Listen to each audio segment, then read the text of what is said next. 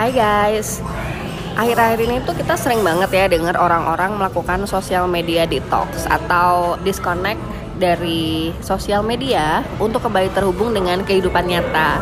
Katanya sih, sosial media detox ini bisa bikin kita stay sane di tengah disruptive world yang ada di dunia digital. Tapi bener gak sih, kita tuh butuh sosial media detox? Nah kali ini gue punya guest speaker, teman gue, sahabat gue Namanya nanti kita kenalan di belakang aja ya Yang sudah um, mengamalkan mengamalkan sosial media detox selama beberapa bulan ini. So, ya, mari kita bahas tentang sosial media detox. So, welcome back to my podcast Curhat 20-an with Mega Agnesti.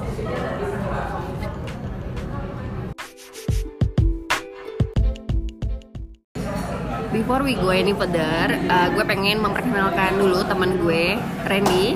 Hai. Hai, halo. Hey guys, gitu ya. Harus gitu dong. Hai guys. Hai guys. Nah, Randy ini tuh kemarin-kemarin sempat menghilang dari peredaran karena dia sedang melakukan sosial media detox. Itu Ren, bener nggak? Eh, enggak juga sih sebenarnya ya, bukan menghilang. Lebih tepatnya eh, break sejenak. Break sejenak. Suka nih gue sama kata-kata break sejenak, oke? Kecuali hubungannya nggak, nggak enak ya jangan break. jangan break dulu ya. Break sejenak dari sosial media, lebih tepatnya ke Instagram ya. Oh, oke, Instagram. Eh, jadi kalau Facebook udah lama banget gue delete dan karena nggak ada gunanya, cuman apa sih wall-wall nggak jelas gitu. Terus Twitter juga banyak tweet war, gue pusing lihat orang berantem ya kan. Unfaedah banget, jadi ya Oke. oke buat gue sih ya buat, Buat pribadi ya. Karena memang ada orang nyari berita via Twitter atau apa gitu kan inspirasi lewat Twitter nggak? Oke kalau gue nggak bukan gitu Oh, bukan ya.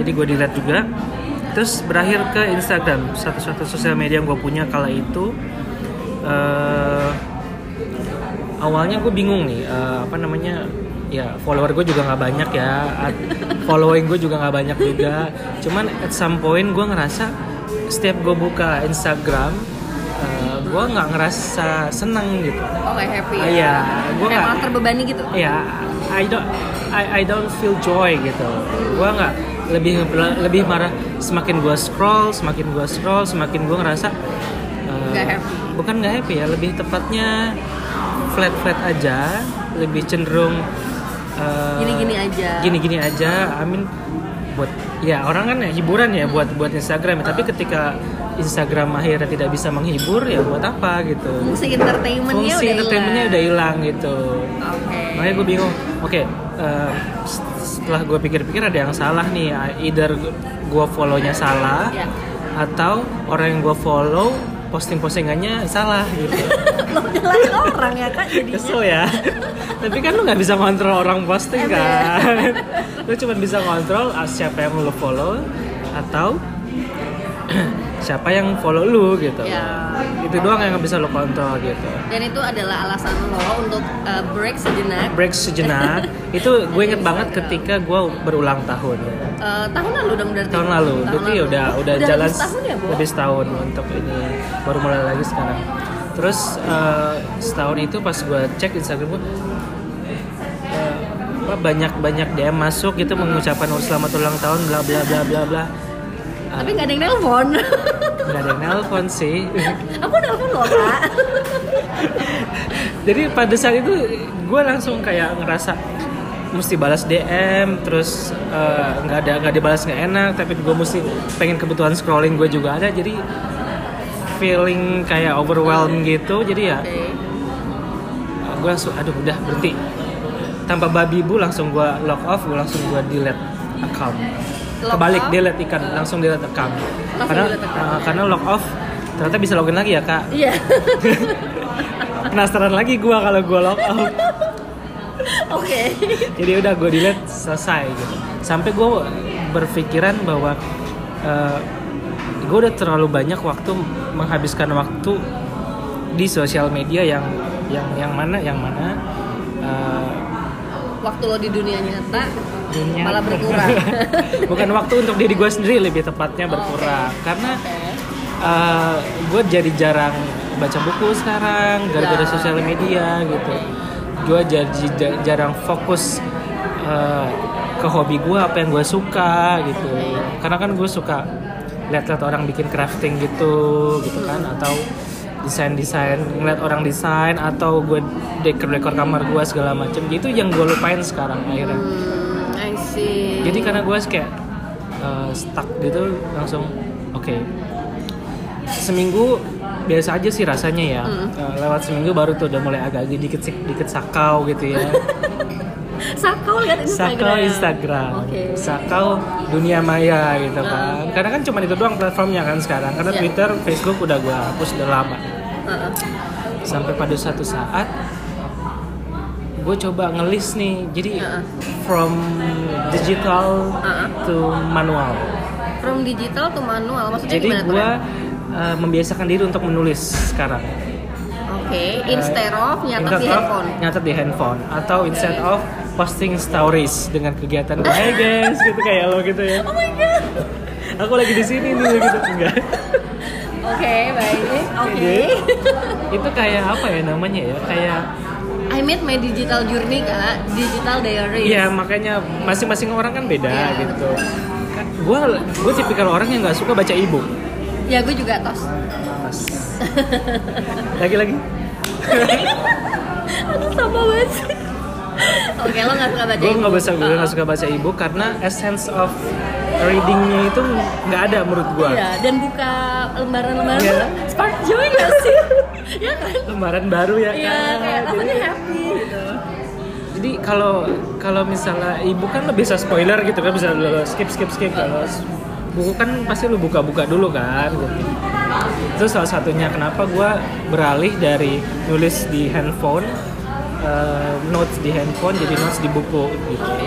Stories di Instagram jadi eh, dear diary. Enggak dia gue bukan penulis yang Oh, oke. se, lo begitu ya punya blog gitu gue nggak belum bisa seperti itu cuman gue nulis things to do apa yang gue mau lakuin setelah gue break dari Instagram ini gitu. jadi gue mau coba fokus ngelakuin satu persatu eh, one in a time gitu pelan-pelan gitu. Ya susah sih berat sih memang untuk yang yang biasa. Udah addicted banget sama sosial media ya. Cuman lama kelamaan ya jalan setahun lebih akhirnya gitu Betul. Nah kemarin tuh Ren, kenapa gue mencoba untuk menggali mengenai detox dari sosial media? Karena sebenarnya waktu gue lagi meeting agency nih, kayak agency gue tuh memperlihatkan global trend tentang wellness. Abis itu dia memperlihatkan tren juga yang ada di Indonesia mengenai wellness itu sendiri. Nah agency gue tuh bilang, memang sekarang uh, kita itu udah overly use digital platform, terutama Oke. sosial media. Karena most likely ya orang tuh spending 6, 4 jam lah ya di handphone, 4 sampai 5 jam. Dan rata-rata orang Indonesia spending di handphone tuh udah 6 jam. oke Which is uh, most of the time selain messenger yang mereka buka adalah sosial media gitu. Jadi somehow ini tuh kayak pengguna-pengguna dari sosial media platform ini udah mulai ngerasa apa sih enak gitu loh. Hmm. Karena sosial media no longer entertaining people tapi mulai jadi kayak toxic. Oke. You know, kadang di Instagram orang banyak fake-nya yang uh, apa ya? like happy but uh, deep down ternyata mereka nggak happy Mem- lebih banyak pamer instead of bener-bener pure review sesuatu I mean like uh, they are more like uh, impress ya not to impress dan uh, to impress people ya jatuhnya bukan to entertain people Oke.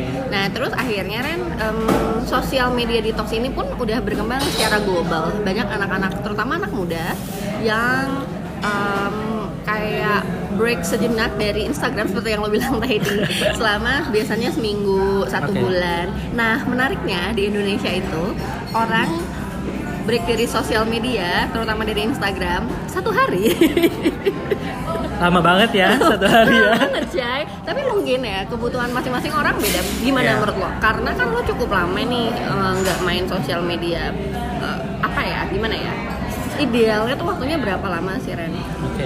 Eh, waktu ideal kalau kan seperti gue bilang tadi ya eh, mungkin waktunya beda-beda tiap orang Oke. Eh, lo harus ca- cari tahu ritme ke eh, ritme kehidupan lo sebenarnya maksudnya berapa lama lo eh, bisa tanpa handphone atau Iya. tanpa handphone maksudnya adalah misalnya lo nggak ngeliat handphone seharian bisa apa enggak Iya. dan berapa lama lo uh, bisa tahan melakukan hal-hal yang tidak berhubungan dengan digital gadget atau something gitu loh yang berhubungan dengan yang balik lagi bisa bisa ngehubungin lo sama sosial media gitu. mungkin tujuannya dulu ya yang kita tuh Yes, harus cari tahu betul. jadi tujuan lo untuk disconnect dari sosial media ini apa Yeah. sehingga lo akan tahu berapa banyak waktu yang lo butuhkan misalnya kalau kayak lo kan lebih ke productivity dan quality time sama diri lo sendiri kan Betul, Ren? betul, nah betul. kalau gue mungkin beda nih ceritanya Oke. jadi kalau orang-orang kan pada disconnect dari sosial media tuh eh, lebih ke platformnya Instagram gitu ya Hmm. gue tuh ternyata kemarin ini kan pasang aja sih gue melakukan detox ini jadi gue emang uh, lagi mau launching dan itu kondisinya very stressful at that moment. Terus gue tuh disconnect dari WhatsApp. Oke, karena mungkin beda ya Iya, kerjaan lo kan kebutuhannya lo ya. in marketing, produk segala macam yang which is banyak berhubungan dengan orang, Iya. apalagi sosial media gitu. Iya. Sedangkan gue di bank gitu ya, yang lebih eh, kerjanya introvert, Betul. lebih nggak harus malah justru kalau gue semakin banyak posting tentang kerjaan gue itu malah me- mengancam jiwa Jiwa raga. jiwa raga ke pekerjaan gue sendiri gitu. Iya. Mungkin itu hal yang salah satu yang bikin trigger perbedaan orang memilih untuk Disconnect. Disconnect. Iya. Pertama tentu saja lo harus mikirin objektif lo untuk disconnect tuh apa. Betul. Eh, kemudian lo akan tahu waktunya tuh berapa lama dan yang terakhir adalah platformnya tuh apa sih. Iya. Kalau kayak Randy kan lebih ngerasa bahwa sosial medianya ternyata no longer entertaining buat dia sehingga dia memilih untuk oke disconnect dari Instagram dan sambil jalan dia kayak figuring out berapa lama sih waktu yang dia perlukan. tapi sambil jalannya itu gue itu melakukan selain in real life ya gitu. Kayak misalnya gue mulai eh, rajin kelas di gym lagi gue lebih sering baca buku gue lebih sering nonton meskipun sendirian ya kan. Eh, tapi ya gue memberikan waktu di kepada diri gue sendiri untuk nggak eh, punya tuntutan ngelihat sosial media gitu Iya. loh Untuk lebih menikmati silent moment gak sih? Es, sel- Merenung. bukan silent moment ya, Apa ya? ke, ke solitude gitu. Solitude. ya kan. Oke, oke. Eh, gue kayaknya hari ini nambahnya vocab gue tuh banyak banget dari lo. Bukan silence, lebih ke Solitude. solitude Oke, moment baik, gitu. baik, baik. Your solitude moment. Lu tuh ngapain sih ketika lu lagi di momen-momen yang memang lu uh, Stressful. senang bukan enggak, ketika lu senang dengan diri lu sendiri gitu. Enjoying yourself. Yes. Treatment of self love gitu ya. Maybe mungkin Ya, kalau lu kayak lu ke salon gitu tanpa harus Ya. posting lu di salon gitu kan Ya. bisa jadi kan. Atau habis lu nyalon, gue biasanya kalau habis potong rambut segala macam eh, dulu kemarin-kemarin itu ya. Terus gue nonton, nonton film sendirian gitu, gue ke toko buku, gue lihat-lihat buku baru yang yang mana bisa lebih membuka pikiran gue ketimbang gue nge-scrolling di Instagram gitu. Oh, nice, nice. Dan selain itu, ketika gue yang apa namanya eh, ironisnya adalah bukan ironis sih, lebih tepatnya kayak eh, lucunya adalah itu ketika gue break Instagram, gue malah fokus di Pinterest. Nice. Which is emang lo nyari inspirasi yes, kan dari betul. sosial media. Pinterest tuh kayak kayak kayak apa namanya majalah zaman dulu. Eh, tips and tricks apa sih? DIY. tapi dalam kondisi yang full dan Iya. lo bisa cari apa aja Google-nya uh, crafting lah Iya. istilahnya gitu kan lo mau dari dari tema apa pun Uh-uh. waktu kemarin sih gue nyarinya tema tema desain kamar ya karena Iya. gue uh, ketika gue diem gue harus eh, sorry ketika gue lagi break Instagram gue harus melakukan sesuatu biasanya ketika gue fokus interest gue menanyakan kepada diri gue sendiri gitu apa sih yang pengen gue cari di Pinterest apa sih yang hal-hal apa yang yang bikin gue seneng gitu loh ketika gue browsing browsing gitu. akhirnya tuh udah mulai tuh gue mulai cari eh, dek- desain-desain dekor kamar video-video apa namanya binatang-binatang lucu anjing-anjing lucu banyak Banyak ya di Pinterest. anjing-anjing anjing Oke. jadi kalau gue liat nih kalau gue buka Pinterest gue sekarang ya isinya adalah Board lo apa aja? board gue nah board gue adalah bedroom dream Oke. Oke, ini adalah Kalau gue desain-desain- apartment dream. oh, gue, gue terlalu Padahal gede gue juga di apartemen kan. Kan pin aja dulu. Iya baik. background dim ini uh, berisi foto-foto kamar-kamar yang Ciamik punya yang bisa bikin buat inspirasi gua gitu. Oke. Jadi ketika gua mau dekor kamar, gua tinggal buka Pinterest gitu. Kamarnya mau kayak gimana ya gitu. Terus sama uh, quote-quote ya, motivational motivational quote, ya. quotes gitu ya biasa ya kalau uh, remaja seperti kita ya kan. Remaja labil. lagi galau ya Lagi kan. Dari daripada uh, gua Caper di Instastory. caper di Instastories gitu kan untuk ya mungkin mungkin caper mah mungkin ma- kebutuhan caper masih ada gitu. Cuman sekarang lebih cuek gitu loh. Ya, sekarang nggak terlalu peduli. ya sekarang fokusnya lebih ke ekspres gitu bukan ke impress untuk dapat uh, tanggapan Perhatian. gitu. Hadiah. Per- perhatiin oh ya kok denger hadiah gue it's okay. Terus jadi lebih kepada gue mengekspresikan gitu loh.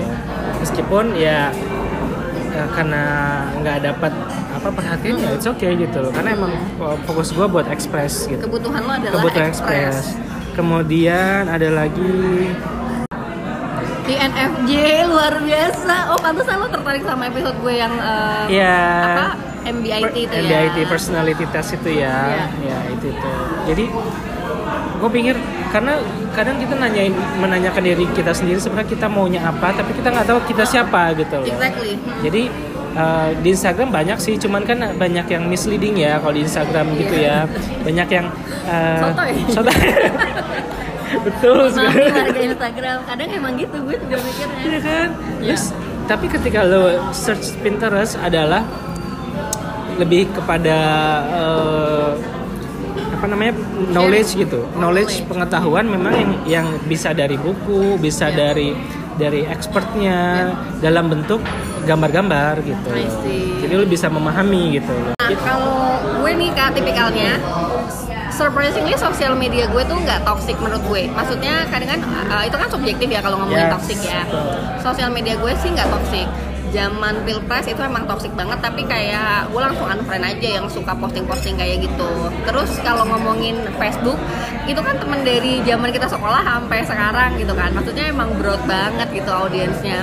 Gue sih ngerasa ketika gue bosen sama Instagram yang isinya pamer-pamer gue ke Facebook dan dapat hiburan tentang betapa sederhananya hidup hidup di luar sana gitu. Kayak nggak you don't have to impress people. Karena kalau kayak di Facebook teman-teman gue kan rata-rata cewek ya ibu-ibu itu kayak sharing tentang Oke. bikin MPASI atau sharing tentang hari anaknya di sekolah Oke. atau mereka kumpul-kumpul sama sama ibu-ibu menurut gue itu kayak lebih heartwarming sih daripada lo kayak pamer-pamer sesuatu yang nggak bisa gue, gue gapai gitu Contohnya apa? Contohnya eh, liburan ke Maldives, liburan ke Santorini yang mewah-mewah gitu. Jadi kadang ngelihat Instagram kan stressful. Cuman temen gue di Instagram pun gue pilih kayak tadi kan lo bilang sebenarnya mungkin kita bisa memilih circle pertemanan di Instagram ya. Dan memang gue nggak tipikal yang follow banyak influencer.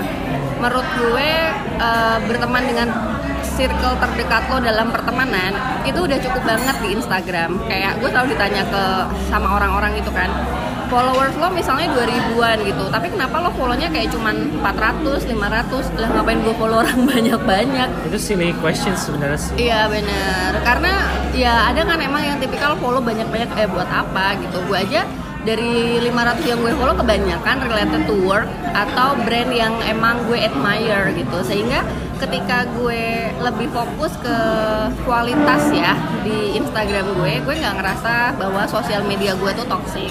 Sehingga ya gue nggak butuh tuh kak sosial media detox karena memang sosial media gue tuh nggak toxic. Nah Twitter sih gue masih ada dan sekarang tuh hal-hal yang lucu-lucu tuh banyak di Twitter gitu. jadi gue makin rasa oh Twitter menghibur banget ya. Nah kalau tadi kan agak-agak surprise gue ternyata bahagia banget hidup tanpa, tanpa WhatsApp selama awalnya satu minggu kak Terus sebelum. kerja gimana dong? Eh, gue aduh ini gue jadi buka aib ya. Jadi pas mau launching kemarin gue tuh cukup stressful banget. Gue handling a lot of people eh, dan pekerjaannya kan beda-beda. Waktu gue disconnect WhatsApp em, seminggu doang gue tuh ngerasa gini kalau orang cara lu gue disconnect WhatsApp gimana sih? matiin aja notifikasi Oh, maksudnya. Sebenarnya yang bikin stressful Jadi ketika, notifikasi ketika kan? lo buka lo pengen buka aja gitu kan? Iya, kalau gue lagi pengen buka, punya waktu gue akan buka. Tapi kalau misalnya gue ngerasa nggak butuh ya udah gue diemin aja karena gini kak gue ngerasa kalau orang butuh gue very bad at the moment ha, dia pasti akan nelpon kan tapi kalau dia oh ya telepon telepon tapi kalau dia nggak telepon ya gue pikir itu nggak akan urgent. Karena kan di tim gue juga ada orang lain. Eh, why don't you try to reach them dulu baru ke gue gitu. Jadi lebih kayak filtering. Dan satu minggu ternyata gue happy. Lanjut dong kak. Satu minggu berikutnya sampai agensi agensi Iya kan? Nah, happy banget kayak ketika lo finding yourself in solitude. Iya bener, jadi peaceful banget. Peaceful zen gitu. Zen. Sampai akhirnya orang mulai paham nih Ternyata gue aktif di Instagram. DM lah gue. Kabur ya. Approval lewat Instagram like oke bye. Tapi ya udah setelah, semi- eh, setelah dua minggu gue disconnect dari WhatsApp. Eh, Gue cuman buka kadang pas gue lagi makan siang atau malam gitu ya. Baru gue kayak oke kayaknya gue harus kembali lagi ke dunia nyata nih menghadapi pekerjaan gue gitu. Nah dulu tuh juga gue pernah waktu lagi liburan kebetulan eh, di daerah yang nggak ada sinyal tiga hari. Hmm. sama gue tuh feeling grateful gitu loh nggak ada sinyal. Karena ternyata kalau misalnya lo nggak ada sinyal kan berarti lo nggak bisa instagraman juga itu gimana? Ya nggak apa-apa. Oke. gue bukan tipikal yang orang kan ngerasa lo Harus bikin insta story caper-caper ya? Enggak itu kayak lo ekspresif aja. Kayak lo tadi bilang kan gue lebih butuh ekspresif daripada impress people. Nah sama orang tuh ngira gue sering insta story karena gue caper atau gue butuh orang merespon uh, hal yang gue upload. Enggak itu cuma ekspresi gue terhadap hal yang gue suka ekspresi gue terhadap apa ya apa yang sedang gue jalani tanpa gue pengen ada respon masuk. Gitu. Dan ada waktu itu teman gue bilang eh, ketika lo upload pasti lo expect something untuk orang kasih feedback lo either itu cuma emoticon atau komen atau apa atau orang mel- melihat lo sebagai brand image lo kayak gini. No lo kayak mikirnya terlalu overthinking deh gitu kan. Padahal gue cuma upload just because I like it. That's it gitu. Oke. nah ketika gue disconnect tiga hari itu nggak ada sinyal itu gue happy banget. So the thing is uh, you need to find out your objection and your problem. Karena kalau gue ngerasa adalah ternyata yang bikin gue stressful tuh bukan sosial media gue cuman pekerjaan. Jadi pekerjaan gue uh, ketika gue disconnect dari pekerjaan gue for a while ya udah gue feeling so happy gitu. So pada akhirnya instead of social media detox yang gue lakukan adalah lebih ke stress management. Jadi akhirnya kan you find yourself kan kayak Betul, tadi lo bilang bahwa apa. bener lo harus mengenal diri lo. Nah dari social media detox atau lebih ke WhatsApp detox ini gue mengenal diri gue. Ternyata gue gampang stres nih terkait pekerjaan. Jadi yang gue lakukan adalah mencari cara untuk menghandle stress management dengan lebih baik. Seperti itu. Tapi sebenarnya sih di sini sebenarnya bukan bukan dalam artian buat para pendengar lah pendengar. pendengar Apa sih namanya orang dengerin podcast tuh? Eh, listener sih benar pendengar. Oh nggak ada ininya ya, nickname-nya apa ya? Mega Lovers. Mega Lovers. Curhat 20 hari ini kan bukan Mega Agnes sih kebetulan platformnya namanya. Baik, jadi maksudnya adalah di sini bukan ber- bukan dalam artian kita menyuruh eh, delete Instagram, Ya. bukan delete akun atau menfo- unfollow orang-orang yang kalian follow enggak sih sebenarnya. Cuman maksudnya adalah eh, ketika kalian tidak merasa happy dan feeling inspired membuka sebuah platform, Iya. entah itu sosial media tadi, entah itu WhatsApp gitu itu balik lagi kayak eh, yang kalian butuhkan sebenarnya apa gitu cari masalahnya dulu ya betul identifikasi masalah kalian Yes. apa Ini kita kayak jadi obrolan kerjaan ya kalau identifikasi masalah. But it is true ya. Ya kan? Identifikasi masalah. find out why gitu Why. find out why and what gitu Ya, ya. jadi ketika udah nemu itu ya balik lagi kayak contohnya gue adalah ketika gue what-nya adalah Instagram dan why-nya adalah ketika gue scrolling gue nggak feeling uh, inspired malah jadi lebih uh, anxious lebih jealous Depressed, sama orang ya. depressed little bit depressed gitu kan jadi kayak uh, feeling kompetitif yang padahal ya Iya. gue nggak tahu itu bener apa enggak yang diposting gitu Iya, kan benar-benar. jadi kayak itu udah nggak sehat buat gue sendiri jadi ya akhirnya udah gitu delete ya gua ya gue bukan bukan online shop juga bukan influencer juga. Jadi nggak nggak bakal ada yang nyariin gue juga gitu kan. Gue mikirnya seperti itu jadi nggak ada ruginya gitu. I mean it's for good things gitu. Gue gua mendelete akun untuk memberi jeda memberi waktu pada diri gue untuk bisa eh, berkontribusi lah berkontribusi ke dunia sosial media Nyata. lagi Oh, oke. gitu. Jadi gue bikin jeda dulu, break dulu sebentar.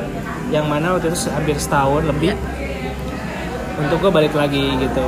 I see. Nah, Kak, speaking of uh, memberikan jeda, tadi kan lo bilang gitu, uh, karena gue bukan influencer, Eh. uh, jadi gue nggak masalah meninggalkan sosial media. Sebenarnya influencer tuh juga butuh loh kak, karena kan nggak selamanya bikin konten tuh menyenangkan. Kadang tuh Betul. karena itu menjadi suatu pekerjaan dan kewajiban, itu juga capek. Nah, Betul. gue rasa sih influencer tuh juga butuh. Cuman menurut gue nih, beberapa waktu yang lalu gue sempat melihat salah satu Influencer? uh, Bukan. bukan influencer sih dia sebenarnya lebih ke gue bisa bilang public figure ya Oke. yang dia mau sosial media detox tapi pamit Oh baik. jadi kayak dia ngumumin gue mau sosial media detox for three days bye kayak gitu. Jadi what's the meaning of social media detox? Kalau lo masih secaper itu gitu. So dan ini tuh nggak cuman si public figure ini ya. I mean banyak lah ya anak-anak muda yang mau sosial media detox tapi jatuhnya sebagai ajang caper. Em, kayaknya lebih nggak natural ya ketika lo melakukan itu. Menurut gue ketika lo mau sosial media detox ya udah lo hilang aja beberapa hari dari sosial media dan itu adalah saat uh, moment of truth gue bisa bilang. Karena ketika lo hilang dari peredaran tanpa ngomong ke siapa pun, tanpa pengumuman di sosial media, lo akan tahu seberapa signifikan lo terhadap uh, lingkungan sekitar. Apakah orang tuh nyariin lo tuh kayak apa sih? Siapa sih yang nyariin lo saat lo nggak ada di sosial media? Jadi lo akan tahu lo tuh signifikan gak sih buat sekitar lo? Gue tuh ngerasa ya Ren waktu itu ini sih sebenarnya bukan sosial media detox ya tapi karena waktu itu handphone gue hilang which sering terjadi banget dalam hidup gue. Gue tuh kadang ngerasa ketika orang nggak bisa reach out gue ke media digital akhirnya gue tahu uh, truly friend gue tuh siapa sih? Karena ketika mereka nggak bisa menghubungi gue lewat WhatsApp maupun lewat Instagram atau any kind of social media yang telepon telepon. Telepon. yang telepon atau yang bener-bener uh, cari tahu kabar gue bagaimana itu bener-bener orang-orang yang menurut gue adalah sahabat gue gitu. Kalau lo gimana Ren? Resultnya ketika lo sosial media detox tuh apa sih yang lo dapat Kalau lu kan memang born to be extrovert ya dan aura mega bintang lo kan kelihatan ya. Jadi lu jadi lu pengen lihat nih siapa yang beneran nyariin lo ya sebagai teman lo gue ya. gak pengen ngelihat sih ternyata Oh, ternyata. ternyata yang nyariin gue tuh orangnya ya sahabat-sahabat gue emang Oke, kalau gue lebih ke introvert way-nya ya, karena menurut gue kalau lu kan lebih suka dicariin, jadi ya Enggak, gue malah capek dicariin oh capek dicariin Capek dan dicariin. akhirnya menemukan siapa yang benar mencari lo kan gitu. Uh-uh. Ya kalau gue malah nggak mau dicari kak. Jadi gue lebih tipikal ketika gue tahu gue lagi break sosial media dan gue lagi uh, doing the attachment sama dunia-dunia yang berhubungan dengan orang lain, gue lebih coba untuk fokus ke diri gue sendiri. Gitu. Oke. Gue nggak mau ketemu orang, gue bener-bener lebih Isolated. bukan Enggak, atau Eh, iya. jadi bisa filtering Iya. ketemu orang. Is- isolated in positive way ya Iya. gitu loh jadi kayak finding yourself gitu loh. Ketika gue udah banyak em, memberikan energi gue kepada sosial media Capek. itu capek. Sampai gue muak-muak banget ngeliat yang belum tentu kebenarannya itu ya. Jadi gue lebih memilih untuk lebih banyak waktu dengan diri gue dan menemukan kebenaran dalam diri gue Resultnya lo menemukan apa sih Ren? resultnya adalah ketika gue tahu apa yang gue mau. Kadang orang bingung karena dia nggak tahu apa yang dia mau Karena itu tadi dia belum mengenal diri sendiri. betul jadi gue tahu gue lebih memilih karena gue gampang banget terombang alah terombang galau ya bahasanya The best deh. Gak apa-apa, gak apa-apa. Keep going, keep going. ini buka aib semua nih ya Kenapa jadi terombang ambing? gak gue Oke. terombang ambing di sosial media karena apa karena gue nggak punya uh, Kepribadian. kepribadian ada cuman Ada. galau aja gitu cuman Sesungguhnya gue orang kayak gimana itu yes lo cari ya. gue nggak punya foregroundnya itu seperti apa gitu ketika kayak Pijakan. pijakan kalau istilahnya lo di gedung ya lo nggak gue nggak punya lobby Nggak ya? nggak ada basementnya gitu loh Oh. basementnya apa gue ketika gue tahu pon patrial banget ya bahasanya ya. Aku pulih kak dulu, eh. ketika gue tahu pondasi gue bersosial media seperti apa gue bisa Nice, nice. ya kan jadi gue bisa tahu uh, ketika gue balik lagi nanti ke sos kayak karena nggak mungkin dong orang eh, Selamanya. selamanya gitu nggak punya nggak Mas nggak- Nikola Saputra aja masih main sosial media ya kan gue mau ngomong ember lagi tadi Oke, lanjut. ya kan se, semisterius Nicola Saputra aja masih sosial media gitu Iya, iya. capalah aku gitu ya kan jadi Jadi ketika apa resultnya? misalnya resultnya adalah gue tahu pondasi gue Ya. yang gue inginkan apa siapa Jalan. gue siapa gue apa yang gue mau dan bagaimana cara gue melakukannya gue nemu semua itu jadi gue tahu what to do and what not to do tepuk tangan pemirsa show show show Eh Ren, tapi ya Ren, eh, beberapa waktu yang lalu di tempat yang sama di sini nih Ren, gue tuh kan abis yoga nih. oke Terus eh, instruktur yoga gue tuh lagi nongkrong di sini juga. Terus kayak kita cerita-cerita gitu. Dia punya anak usia 21 tahun.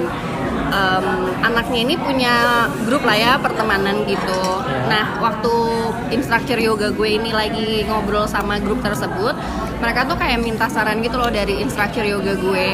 Tante gimana sih caranya biar aku nggak depresi main sosial media? Aku tuh malah depresi tahu tante gitu. Nah, eh, gue mencoba menyelami dunia anak-anak umur 21 bahkan temen gue ada yang umurnya 26 gue juga berusaha untuk cari tahu kenapa sih sosial media tuh buat anak-anak ini jadi depresi gitu Yeah. turns out Ren emang kalau gue ngeliat influencer zaman sekarang ya mereka itu punya hidup yang out of our league banget gitu loh yang mereka liburannya serba mewah padahal umurnya masih kayak 23 24 dapat duit dari mana Oke. terus ya kalau mereka sih anak nggak. orang kaya Ya, anyway ya. terus dari gitu mereka juga tiap posting kan dibayarnya lumayan gede ya jadi ya they can afford that kind of lifestyle tapi ketika anak-anak usia 21 tahun yang look up to them banget dan uh, mereka cannot do that Yeah. nggak bisa menyamain lah ya uh, quality of life-nya seperti influencer-influencer ini mereka tuh jadi tertekan apalagi kalau misalnya gini gue juga pernah mengalami sih zaman waktu usia 26 ya oh kayak pernah 26 juga ya Iya dong, nggak makanya aku bisa bikin podcast ini ya kan. Baik. Waktu gue usia 26 tuh Ren ya, Sabtu itu adalah hal yang menakutkan buat gue. Sabtu Sabtu, Oke. karena kayak gue melihat orang em, keluar rumah, mereka partying atau mereka kayak main sama temen-temennya. Kalau gue, memang gue bisa pergi sama temen-temen gue, tapi belum tentu gue bisa spending a lot of money like partying all night long gitu. Karena gaji gue waktu umur 26 berapa sih Ren gitu kan. nah sekarang berapa? Nah, sekarang aku udah tiga digit gitu loh. Jadi aku mau ke mana aja tuh bisa. Bahkan sekarang aku tuh bingung spending duitnya gimana. Makanya se- sehari-hari bikin, bikin bikin podcast aja ya. Iya, karena nggak aku nggak urusan kerja ya. Lanjut. Lanjut. Jadi waktu gue umur 26 itu New Year itu juga merupakan sebuah pressure buat gue. Karena kayak New Year gue tuh harus going out. Gue harus liburan ke mana gitu. Hmm. terus apa lagi ya pressure-nya? Oh ini kadang relationship goals you know? Oke. itu juga salah satu pressure ya buat gue yang waktu itu nggak punya pacar. Ada pun pacar tapi dia si Matt kan tinggalnya juga di US gitu kan. Jadi ya pasti gue kalau Matt lagi di Jakarta gue akan posting manis-manis. Padahal kenyataannya belum tentu semanis itu gitu loh Ren. That's why gue paham sih kenapa anak-anak zaman sekarang uh, melihat sesuatu yang nggak real gitu jadi jadi bikin mereka depressed karena uh, I wanna be that kind of person. I wanna have that kind of lifestyle. I wanna have that kind of boyfriend. But in life in real life I can do that. I can have it all. Oke. Untuk dede-dede emes kayak gitu kamu sarannya gimana biar mereka nggak depres Eh, teruntuk dede-dede gemes itu ya mungkin kita ngomongin based on Motivasinya ya. based on experience aja kali ya mungkin kalau secara secara psikologis kita nggak punya ilmunya yes betul theoretical kita nggak bisa kasih info apa tapi based on experience gua waktu gua umur 21 22 ketika baru pertama kali kerja eh, fit gua yang gue follow adalah bukan tentang liburan ke luar negeri atau barang-barang Iya. branded yang mana gue emang nggak doyan sih sebenarnya gitu Iya.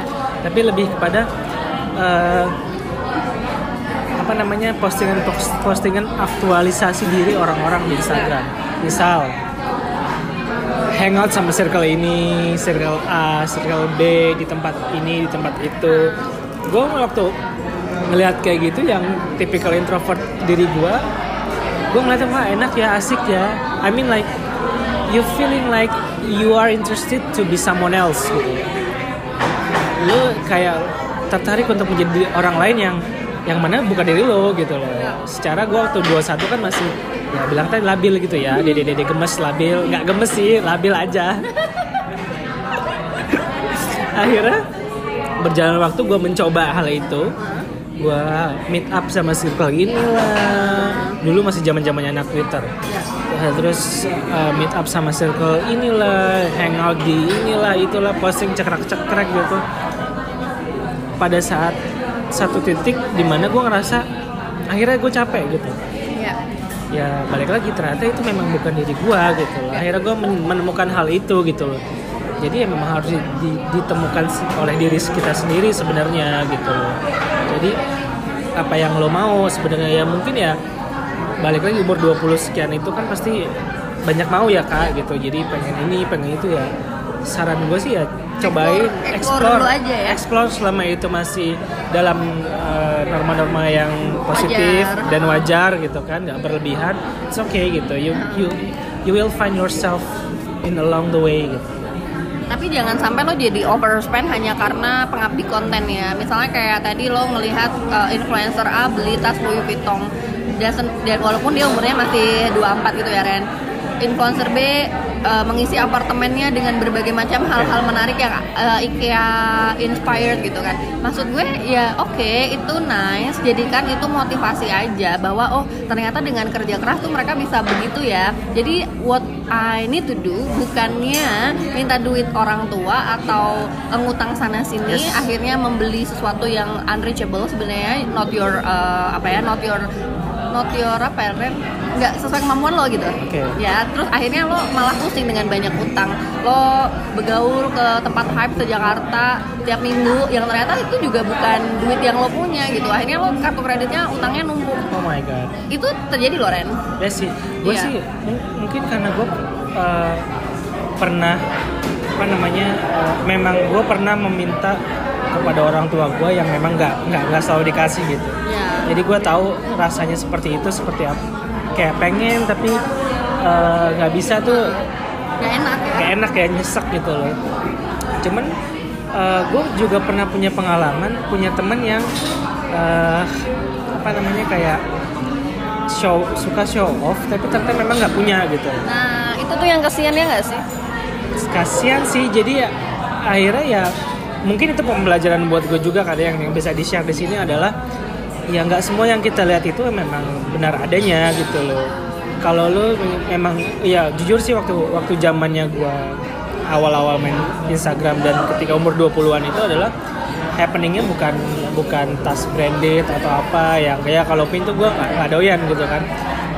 Happeningnya lebih kepada orang eh, sangat sos- di- sosial banget di kehidupannya dengan hangout sana sini ya ya kan lebih kepada ke hal itu waktu zaman 2000-an sekian ya jadi eh, maksudnya adalah kalau emang lo nggak bisa cari ya gimana ya nggak nggak semua pokoknya ditekankan nggak semua hal yang di yang di sosial media itu benar adanya gitu dan kalau emang lo nggak bisa find the creative way to reach out gitu. Misal lo cari alternatif apa dari hal yang memang lo pengenin gitu kan? Ya, misalnya lo pengen kopi-kopian tiap minggu ternyata gaji lo kayak meronta gitu. Lo nggak lo nggak bisa afford itu. Ya udahlah nggak usah maksain. Eh, bikin aja kopi saset. I mean zaman gue 2006 eh kok 2006 sih? 2000 berapa ya? 2014 tuh gue juga kopinya kopi saset and I'm fine with it. Baru akhir-akhir ini aja Starbucks mulu. Karena apa? Kalau gue bukan karena I can afford it sekarang terus gue jadinya Starbucks mulu ya Ren. Tapi karena perut gue bermasalah buat sama asam lambung dan kopi yang paling nyaman sama gue saat ini Starbucks. Tapi mean gue harus tiap hari minum Starbucks. Kadang pun gue lebih memilih teh gitu. Nggak usah karena gue butuh konten untuk foto sama Starbucks or any kind of coffee gue jadinya lebih memaksakan diri di luar gaji gue gitu. Karena pada akhirnya em, ketika lo pengen jadi orang yang beneran kaya lo nggak harus memaksakan diri dan terlalu berusaha terlihat kaya gitu. Justru orang kaya tuh akan diam diam-diam nggak ada pamer-pamer. Ketika lo OKB tuh baru deh mungkin lo akan lebih sering pamer untuk memperlihatkan nih status sosial gue tuh udah di sini loh ya nggak sih Ren? Betul banget sih sebenarnya. Kalau misalnya semakin show off orang semakin pengen dilihat ya eh, semakin nggak sincere aja gitu nggak nggak nggak apa namanya murni nggak pure gitu kan nggak murni gitu jadi kayak misalnya kalau emang kebutuhannya pengen dilihat banget atau gimana gitu ya kecuali kalau kalian memang kalau kita kita ini memang jadi uh, tuntutan gitu ya ya wajar cuman kalau misalnya hanya sekedar pengen likes yeah. atau komen ya sekarang likes komen bisa dibeli gitu yeah. Ya udah beli aja sekalian daripada effort. Daripada effort macam-macam ya, ya ngegait kartu kredit hanya untuk konten yeah. cuman likes doang. Pasti nanti ya perih loh itu. uh, bayarnya. capek sih. Capek ya.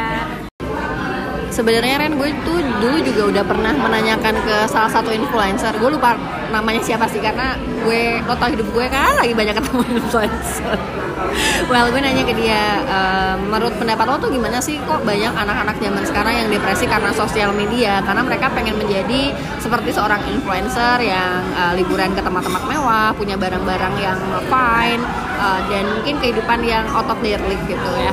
Nah terus si influencer ini tuh bilang Ren mereka itu cuma melihat hasil kerja keras kita setelah bertahun-tahun. Padahal untuk mencapai posisi ini yang gue lakukan tuh panjang loh gak kayak bertahun-tahun sampai akhirnya gue ada di posisi gue yang sekarang. Kenapa sih mereka nggak mencoba melihat kerja keras kita sampai ada di titik ini? Instead of mereka lebih fokus kepada hal-hal yang kita sajikan di Instagram. Jadi menurut gue gini sih Ren. Daripada lo kayak mencari atau mencoba menjadi seorang influencer yang punya barang-barang mewah, uh, pergi ke tempat-tempat yang seru dan menyenangkan. Yang lo perlu tiru pertama dari seorang influencer adalah kerja kerasnya dan how they manage their money sehingga pada akhirnya bisa uh, memiliki barang maupun eksperimennya eksperimen experience sekarang itu nggak sih kan? Uh, kalau menurut gue ya ya namanya generasi sekarang kan pengennya maunya instan ya iya. jadi ya apa yang dilihat itu yang diserap gitu loh gitu. mereka nggak tahu apa di belakangnya seperti apa gitu mungkin ya memang dari influencer itu juga nggak pernah share ke feed itunya karena memang ya profesinya adalah nge-share yang memang senang-senang aja gitu loh yang susah-susahnya memang nggak di-share gitu yeah. ya mungkin ada baiknya sebagai kita yang ngeliat ya uh, harus tahu lah gitu loh uh, di balik semua itu tuh ada apanya gitu loh yang kita nggak tahu sih ya apakah kalau cuman nanya langsung ke influencernya itu akan uh, dijawab apa enggak kayaknya enggak juga sih ya iya, cuman iya. memang mungkin adalah uh, yang bisa kita tekankan adalah nggak semua hal itu bisa didapat dengan instan kecuali emang lo kaya banget yeah. gitu kan yeah. lo punya banyak duit dari dari lahir ya emang ya udahlah gitu ya. ya sama seperti kita sebagai marketing atau lo sebagai bankers ya, it's just a profession. Betul, itu sebuah profesi yang mana uh, mereka dapat duit gitu loh. Bukan berarti mereka dari awal udah kaya terus sekarang bisa posting-posting itu ya ya mereka begitu karena memang ada usahanya gitu. Bener, bertingkat juga, nggak yeah, yang overnight yes. success. Dan maksudnya adalah uh, sejauh mana usaha lo sekarang gitu loh untuk bisa mencapai panutan lu si influencer itu gitu. Yes, setuju. Nah, Ren, di samping mengenai detox sosial media seperti Instagram maupun Tinder, WhatsApp, apalagi ya Ren tadi kita ngomonginnya Facebook, Facebook, Twitter. Nah, gue tuh menemukan satu fenomena yang membuat gue tuh tersadar gue kan kemarin ngalamin anxiety disorder ya Ren. Gue tuh gampang cemas terhadap hal-hal kecil. Nah setelah gue mencari tahu lagi nih Ren ternyata sumber utama kecemasan gue adalah dari berita yang gue konsumsi surprisingly satu sosial media atau aplikasi lah ya yang ngebuat gue cemas itu adalah Line Today. so goodbye Line Today karena gue langsung delete aplikasi ini karena membuat gue merasa insecure, cemas dan apa ya kayak dunia ini tuh nggak adil, jahat gitu loh Ren, negatif lah pokoknya. Karena berita yang gue baca mau uh, most likely tuh banyak berita-berita yang clickbait gitu kan, kejahatan yang bunuh-bunuhan, perampokan. Apalagi kan gue tinggalnya jauh ya dari keluarga. Jadi gue tuh takut gitu loh keluarga gue mengalami hal-hal buruk seperti itu. That's why ketika gue keseringan baca Line Today, baca berita-berita itu, apalagi pas zaman Pilpres ya kan, kayak you know gue ngerasa delusional ya kayaknya hidup ini kok jahat banget padahal kenyataannya enggak lucunya adalah setelah gue break dari Instagram gue mulai cari-cari platform lain dan uh, sering ya kalau kita line today itu kan dari dari nggak hanya harus aplikasi ya kadang kalau kita punya line terus uh, ada berita headline apa mm-hmm. itu tuh langsung masuk tuh uh, yeah. ke chat kita kan benar-benar notifikasi notifikasinya langsung masuk ya langsung ya, kan? masuk gitu kan uh, jadi gue juga suka tuh kayak lihat-lihat kayak gitu dan langsung kayak lo bilang tadi gue langsung lihat skip skip uh, isinya langsung baca headlinenya langsung lihat komennya. Lebih seru ya liatin orang berantem ya kak. Tas dulu. Jadi lo sama nih lo apakah masih menggunakan line today apa enggak? Uh, line gue masih ada cuman udah gue apa tuh kalau ya itu ya? Unfriend. Bukan unfriend udah gue blok, blok. jadi nggak ada kalau dia ngirim berita gue nggak bisa baca. Oh, bisa ya. loh kalau kayak gitu. loh kan? Handphone gue diajak lo sama Reni jadi ikutan jatuh guys. Gak gak gak, gak. handphone aku tahan banting kayak kayak hati aku. Baik. Jadi oke okay, jadi pengalaman gua, lo gimana dok? Detox dari berita-berita ini. pengalaman gue adalah ya udah uh, banyak tuh di di di portal-portal berita lain ya. Jadi yang yang lebih asik kita ngelihat mantengin orang komen uh, negara berflower ini dibanding si beritanya. Negara berflower ini negara berkembang ya. Kalau sama berbunga kan berbunga oke okay, baik. Okay. negara berbunga 62 ya kan? Uh -uh. gitu jadi hmm, apa? ya. Jadi apa? Jadi lu udah, udah tahu dari uh, media apa news portal juga? News portal enggak detox detox banget sih cuman uh, gue lebih prefer untuk baca berita yang paper base sekarang gitu. Koran ya, Bro. Koran, majalah meskipun sekarang masih banyak udah ya banyak yang beralih ke digital ya. Tapi lebih koran masih lebih suka baca sih dan uh, lebih ke bukan bukan bukan berita portal news yang khusus berita gitu bukan ya, tapi lebih kepada uh, koran yang jadi digital sekarang misalnya kayak kompas, bisa kompas okay. gitu. Kan lu bisa milih kan berita mana yang lo pengen lihat. Iya iya ada ada ada segmentasinya gitu. Kalau mau lihat yang senang-senang ya udah langsung aja klik ke humaniora atau apa yang hiburan gitu. Itu lebih banyak eh, berita-berita uh, yang menyenangkan betul. Ketimbang clickbait clickbait yang isinya cuma kontroversial pengen dapat komen aja biar biar menjual kayak gitu. Tapi emang sedihnya adalah Ren di Indonesia itu kenapa media-media tuh jadi kayak gitu? Memang berita-berita yang clickbait ini yang kadang judulnya sama isinya beda, justru kliknya paling banyak, trafficnya paling banyak, responnya, komennya paling banyak. That's why media-media Indonesia tuh sekarang ya jadi seperti itu gitu loh. Gue inget banget sih zaman dulu gue kuliah Ren, gue kan berteman deket nih ya mana anak komunikasi karena gue pengennya masuk komunikasi tapi itu bad gue masuknya accounting kan. So, teman gue yang ambil kuliah komunikasi ini, terutama dari jurusan jurnalistik ya, dia cerita, gue dapat tugas nih untuk meliput misalnya kejadian kayak kecelakaan gitu ya di suatu tempat. Gue disuruh melihat sudut pandang penulisan dari media A, media B, media C.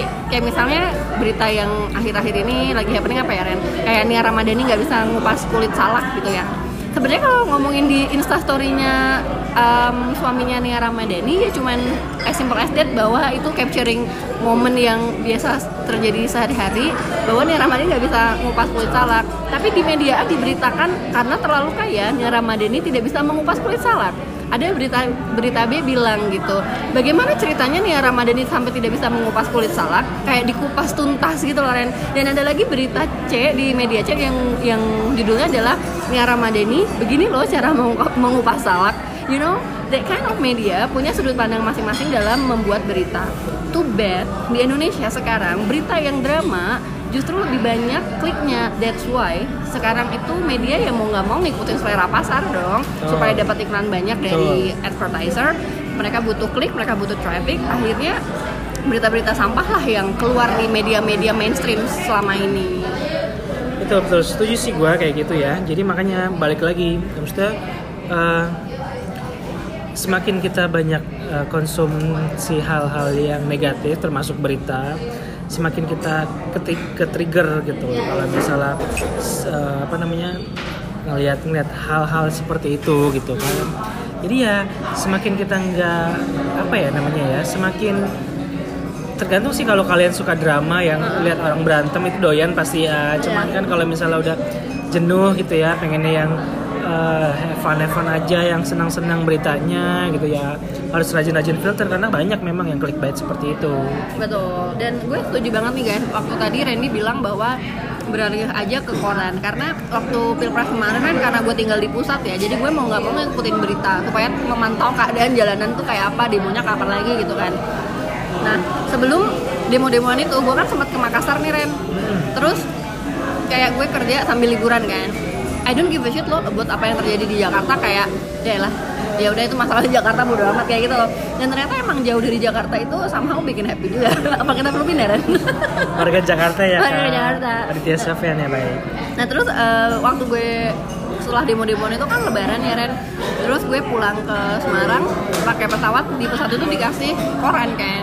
Nah di koran itu gue lebih menemukan kebahagiaan gitu loh baca koran Karena di koran tuh beritanya lebih mungkin lebih valid, lebih risetnya juga lebih panjang Sudut penulisan berita juga lebih menarik dan apa Ren kayak lo bilang tadi Yes. gak ada komen tapi beda ya netizen. beda ya kalau koran kan jurnalis yang Ah. bikin kalau portal berita kan kebanyakan netizen ya lebih Iya. banyak ya asal cekrek-cekrek screen capture jadi berita Iya. gitu. jadi pasti kualitasnya berbeda Mm. dan emang nggak benar nggak ada yang komen jadi ya lo nggak usah pusingin hal-hal orang yang istilahnya kayak eh, ibu-ibu komplek gitu ya lo ngelihat ibu-ibu komplek lagi gosip gitu ya ya lu nggak bakal lihat isi bener beritanya apa gitu Lo bahkan isi nggak ngerti isi Iya. beritanya apa ya. cuman lu lihat aja ibu-ibu seru aja gitu komplek gosip Padahal beritanya bisa bias gitu ya Ren. makanya jadi nggak nggak nggak apa nggak objektif lah ya meskipun mungkin beberapa eh, koran juga nggak nggak selamanya objektif Iya. tapi kan at least lu bisa lihat lah mana yang otentik berita mana yang memang cuma untuk kliknya aja gitu. Betul. Nah, em, karena gue menghadapi anxiety gara-gara news yang gue konsumsi setiap hari yang nggak sehat ini ya Ren, gue tuh jadi bener-bener disconnect dari any kind of news portal.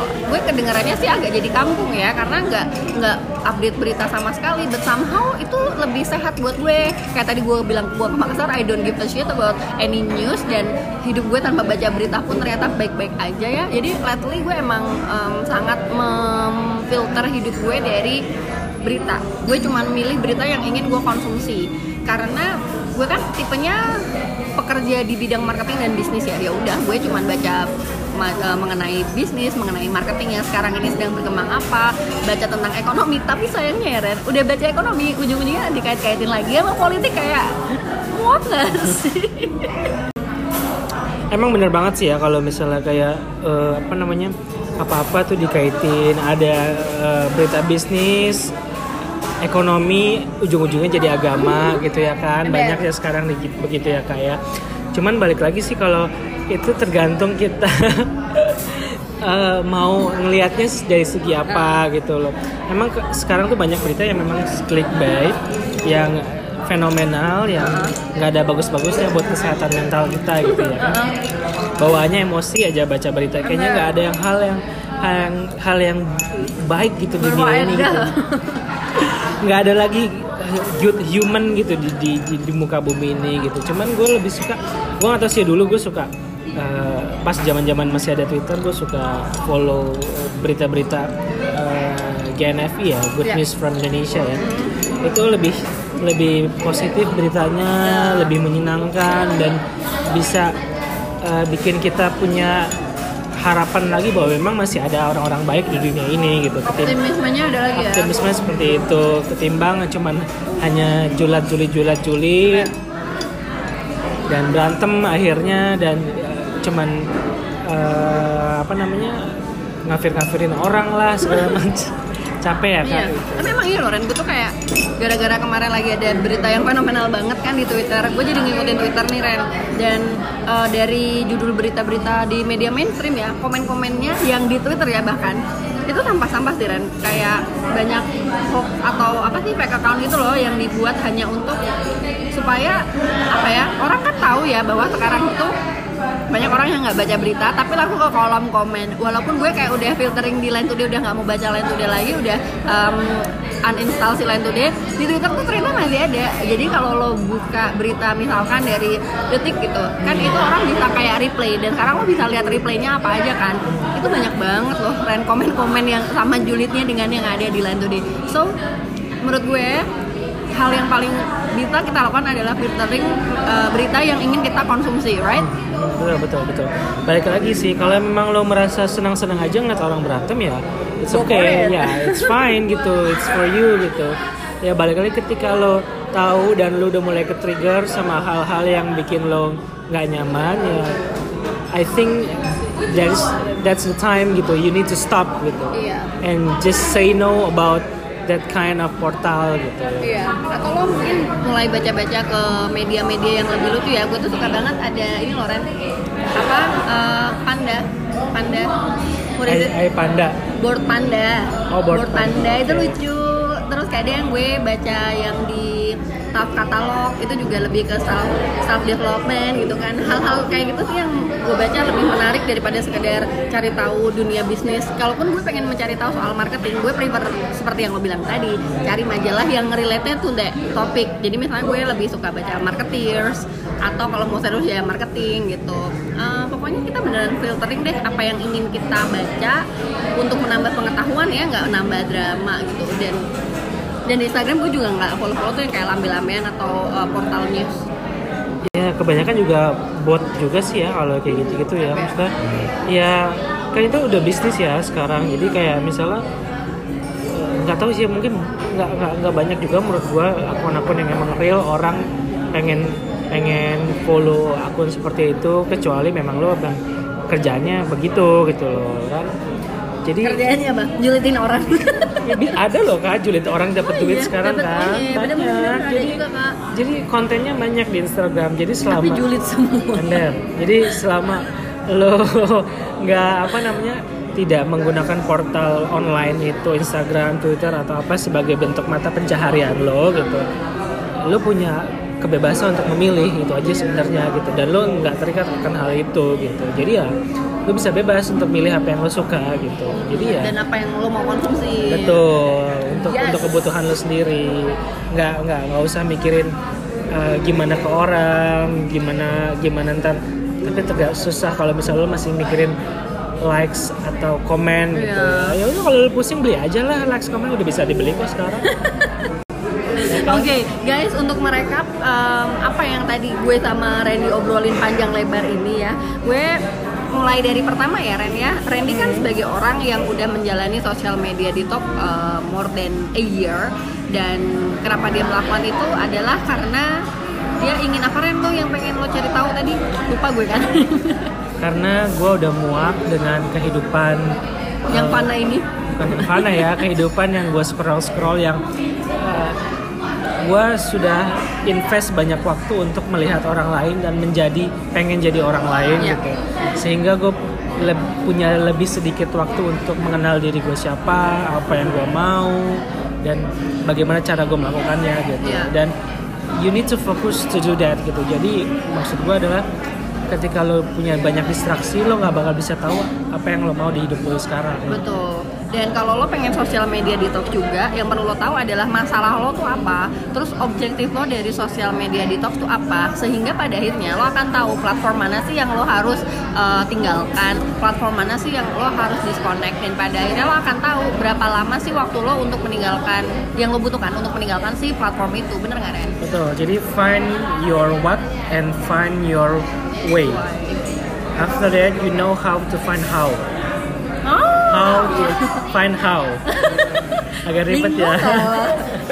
Terus yang terakhir nih Ren resultnya kalau gue dengan detox dari sosial media, kalau gue lebih ke WhatsApp ya kan. Sekarang gue jadi tahu gitu yang gue butuhkan adalah lebih ke stress management. Sementara kalau Randy, Kalau gue lebih kepada uh, I have more time with myself sekarang. Jadi klise sih ya kalau orang bilang gitu ya. Cuman ya balik lagi masing-masing orang punya persepsi dan motivasinya sendiri ketika dia melakukan detox sosial media gitu loh.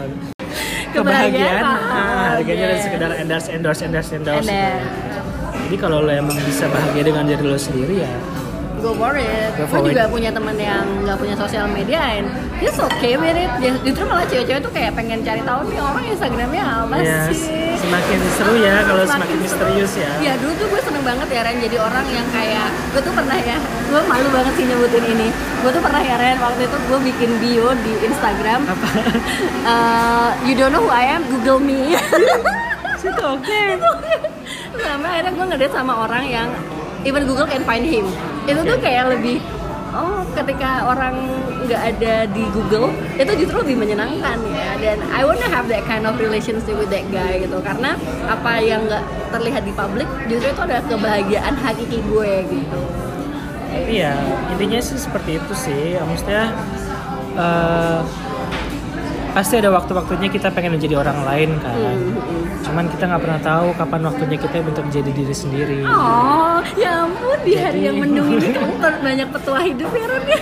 Ya itulah eh, 20 tahun saya ya ber- berkecimpung di dunia ini apa sih?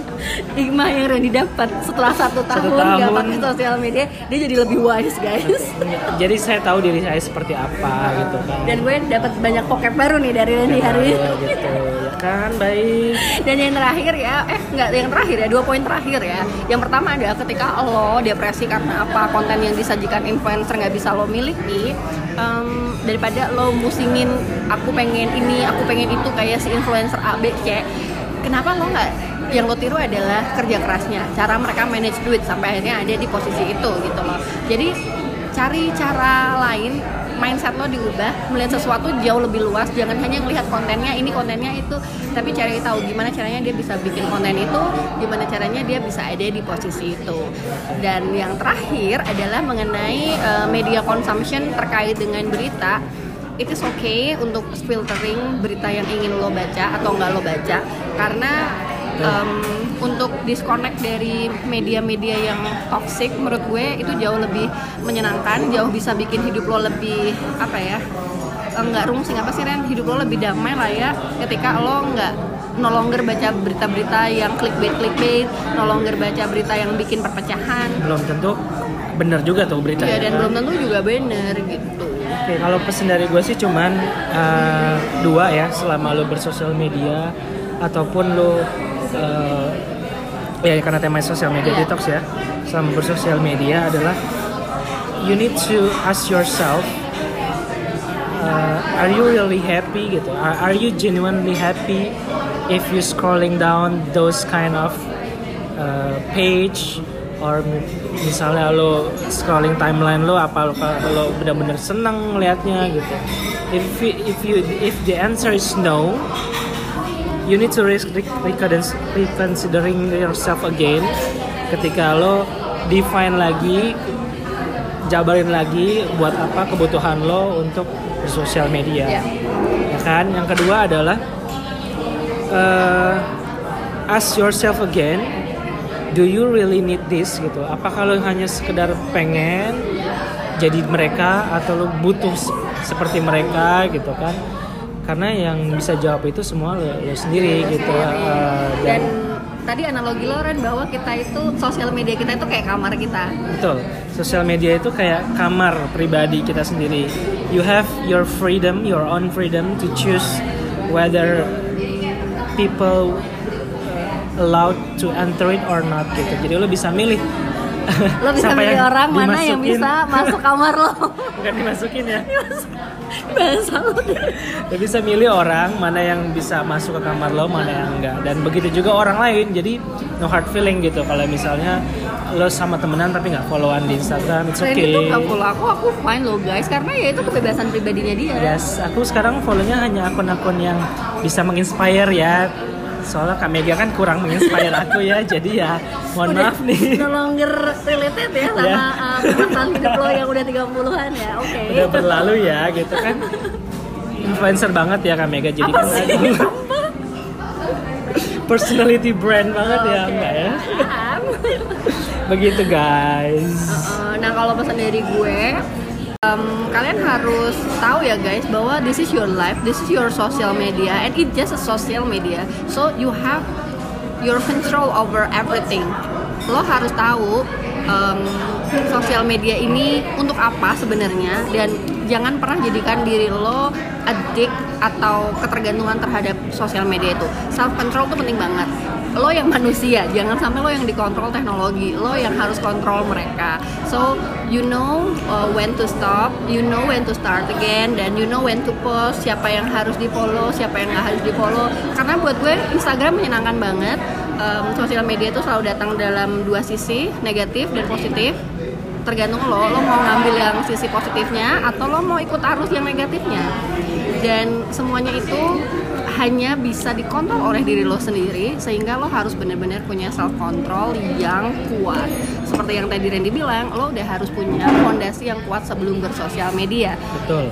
That's why lo akan tahu apa sih kebutuhan yang lo cari dari sosial media ini.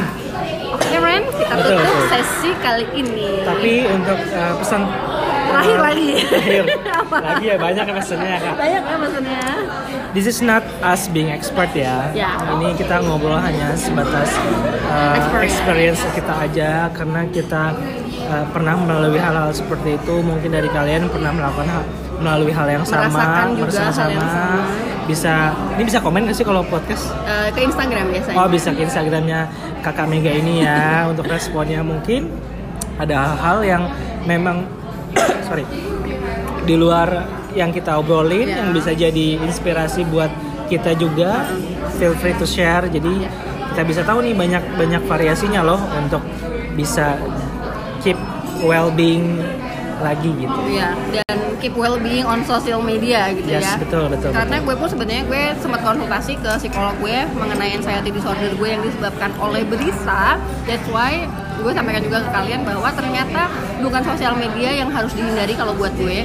Yang dihindari buat gue adalah berita karena menimbulkan kecemasan-kecemasan seolah-olah dunia ini tuh jahat.